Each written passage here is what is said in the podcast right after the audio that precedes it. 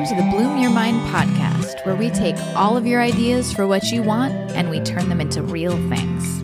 I'm your host, certified coach Marie McDonald. Let's get into it.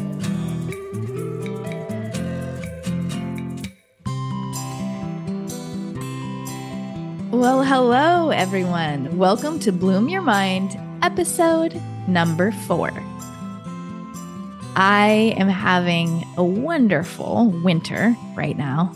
I am just soaking up all of the twinkling lights and the sort of like rest period from this really generative year.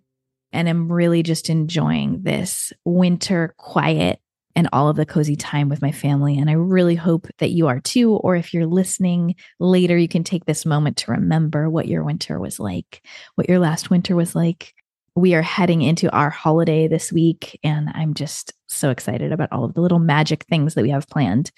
Um, if you are heading into a holiday, or no matter what time it, of year it is when you're listening to this, I have a holiday cheat sheet for all of you that I created. So go over to my Instagram at the.bloom.coach and you can check out how exactly to get your hands on that free resource that will give you all of my thoughts on how to have exactly the holiday that you want. But today, we are talking about the before and the after. Because when there's something you want to change in your life, it could be your relationships, your career, how you feel in your body, or the way you take things personally, or people please, or get overcome with anxiety, or whatever it is that you want to change about how you be. Or when there's something you want to create in the world, like writing or a piece of art or craft or a business or community or a home or a podcast or maybe a different kind of lifestyle than what you've ever seen any other of the humans walking around living like.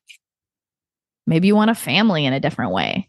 Maybe you just want to be in a different way.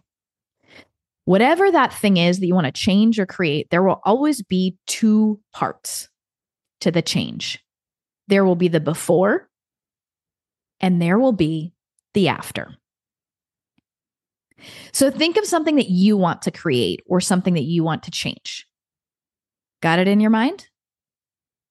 When you do, give a little hoot or a whistle so I know. Just kidding. But but that'd be fun if you really did it. Do it when you're ready so that you know that you're ready. And now that it's in your mind, when you have it in your mind, let's just orient ourselves to where we are in time. Right now, you and I, we're in what I like to call the before. Everyone and everything around you, and even you yourself, are going to reflect back at you the world as it is before you make this change or create this thing. It is going to be in opposition to the idea that you have in your head. It's not that reality of the after, it's the reality of the before the change that you want to make. So, everyone, everything around you is going to reflect that back. And what that means is that no one else can see your vision. Nobody else can get it, really. They can't get what your idea is. Not yet. They haven't seen it yet. It's not real yet. All they can see is what things are like right now. So if you share your initial idea, hey, I'm thinking I want to make this change, you might get reactions like this. Um, like a confused attempt at a smile, you know, when the person that you're talking to is really trying to be supportive, but it's very clear that they either just like don't understand what you're talking about or aren't really into it. Or maybe you could get just straight up doubt. Like someone might tell you, eh, that's not possible for you to create the change because you've always been like this. I know you, and this just really doesn't seem possible for you. This is just not you. Someone might literally say that. Or they might give you those wide eyes. you know, the look that's like, oh, but that's risky and scary, and you might fail. I'm going to do a whole episode later on on how I love to chase failure instead of run away from it and how I highly recommend this approach to life and love and pretty much everything about being a person. And even you, you get some of those responses from other people, but even you can't know how you're going to get your idea out into the world or make this change. Not yet. You might not know, know where to start. You might keep hearing a voice in your brain telling you, ah, you don't know how to do this. It might be this fixed mindset in there that might even tell you you're no good at this type of thing. You don't have this skill. Or some deep, dark corner of your mind might kind of whispering to you and asking you, Who do you think you are? You're not special enough. You're not worthy enough. You're not up to this. You know it's not going to work. So, between all of the voices of outside people that just can't understand yet, and all of the things that our brains do to keep us safe, keep us out of harm's way, and from doing anything that isn't guaranteed success, there are a lot of possible forces against you. Putting a new thing into the world, or changing an area of your life where you feel stuck. But that's cool because we've got a workaround. Today's episode is all about generating belief in your after. Your vision for what you want to create or change. And we're going to talk about how to believe in it so much that it's stronger than all the people and all the things that are going to reflect back what life is like now before your idea is real. So I'm going to tell you two stories. One's a before, and it's, it's messy. I want to tell it to you. This is messy me, and an after. And then I'm going to give you a challenge for this week and some actual things that you can do to believe in your after. So, the first part of my story is way back, a rewind to grad school, Marie. it was like two years of incredible work, getting an MFA in painting, in studio art, making these giant paintings, and in conceptual art theory. I am a theory nerd and I love it. I love to read, I love to talk ideas. And during this time, I was making huge paintings about body image because I had this eating disorder that came very, very close to taking my life, pretty much as close as you can come uh, to taking my life when I was in my early 20s. So I was doing a lot of work on this. I wrote my thesis and made all these paintings about that experience, about chasing the ideal, trying to become the ideal and the pain and violence of that in our culture. So these were like 30 square foot oil paintings that were photorealistic, figurative works of paintings of people.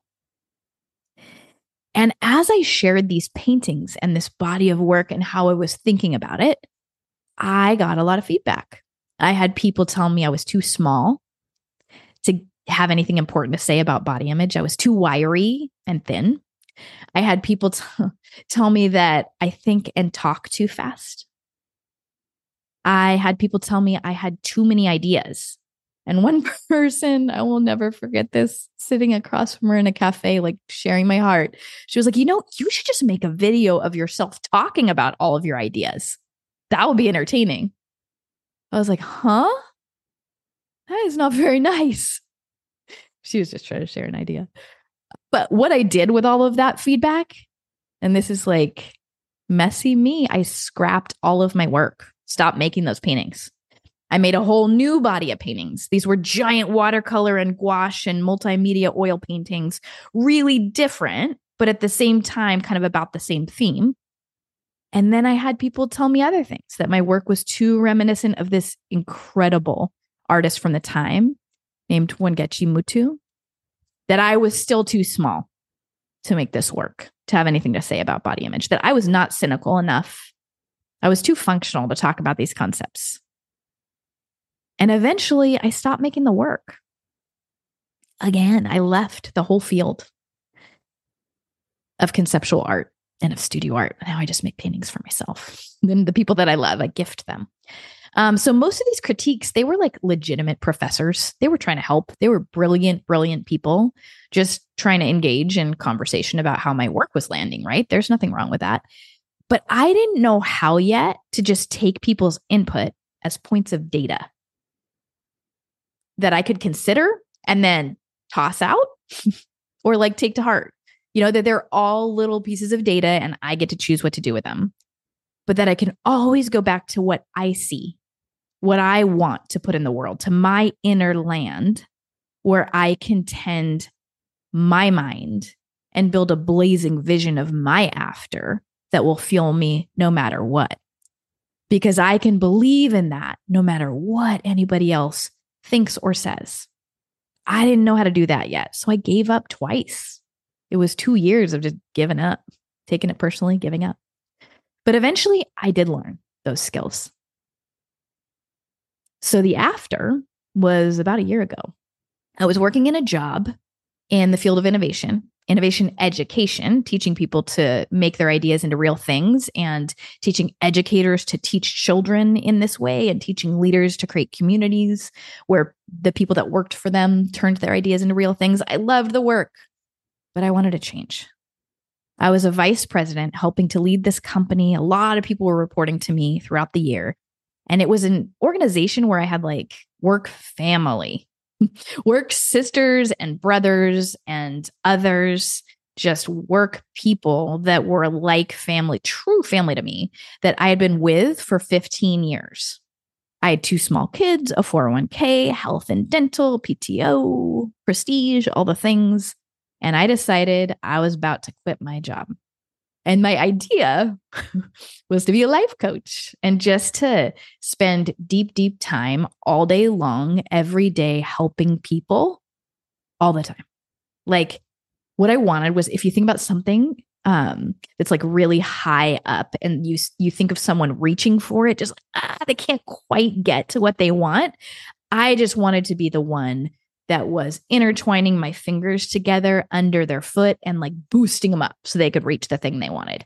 That's what I wanted. My vision was to be a best selling author, have a podcast, have my own coaching business, help like hundreds of thousands of people if I can by the end of my life, do public speaking and training and lead retreats and be of service and of value and not make it about me.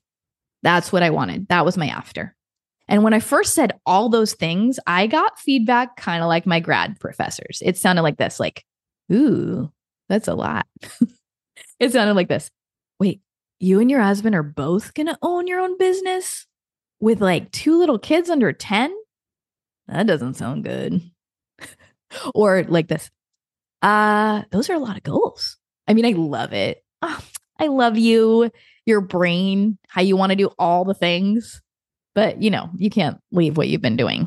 Or just like, wow, really? How?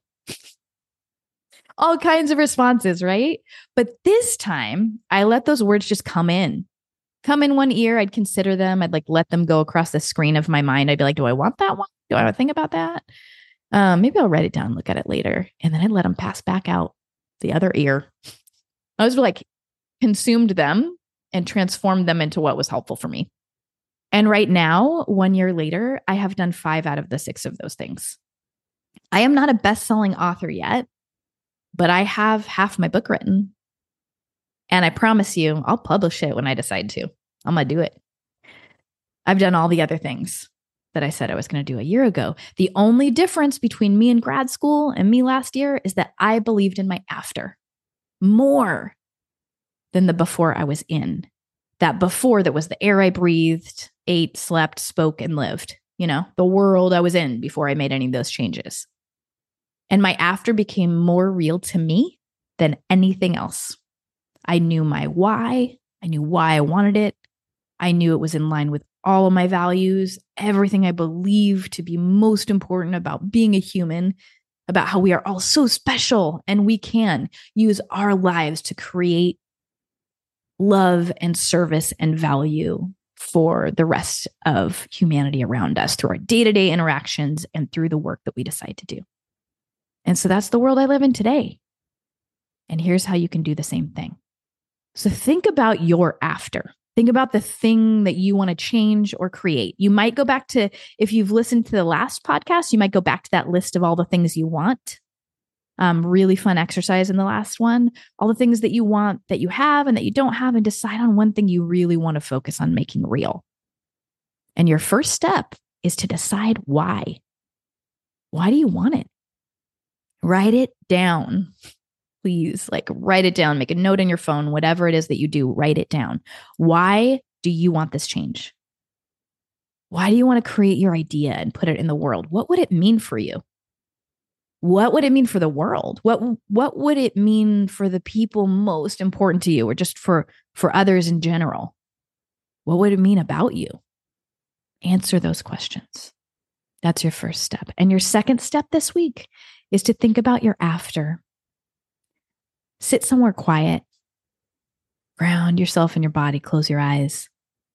Think about what life will be like after. When you've made this change or this creation's out in the world, what will it be like when you wake up in the morning? What will the air feel like? What will you, what are the first sounds that you'll hear? And throughout the day, what will you experience? What will you do? Who will you talk to? What will what will you see and smell and hear and taste and feel? Really visualize it. Take time, have fun. It's like a swimming pool or a hot tub. Like get in there and then do that every day. Visualize your after, experience your after as if it is happening now. Do it every day. And then the third and last thing is to tell yourself every day that all you have to do are two things to believe in the after and to take action toward it until it's real. That's it. Those two things. Other people will say things and do things. You will fail a lot. You'll make mistakes. You'll get it wrong. You're going to have to start over. And that's perfect. Keep doing that and you will get there. We are in the before. You and me, we're standing in it. In order to create the change you seek, you have to believe in the after. Hard. And I know that you can. You've got this. That's what I've got for you today. Big, big love to all of you. Let's go out and make our after real. I'll see you next week.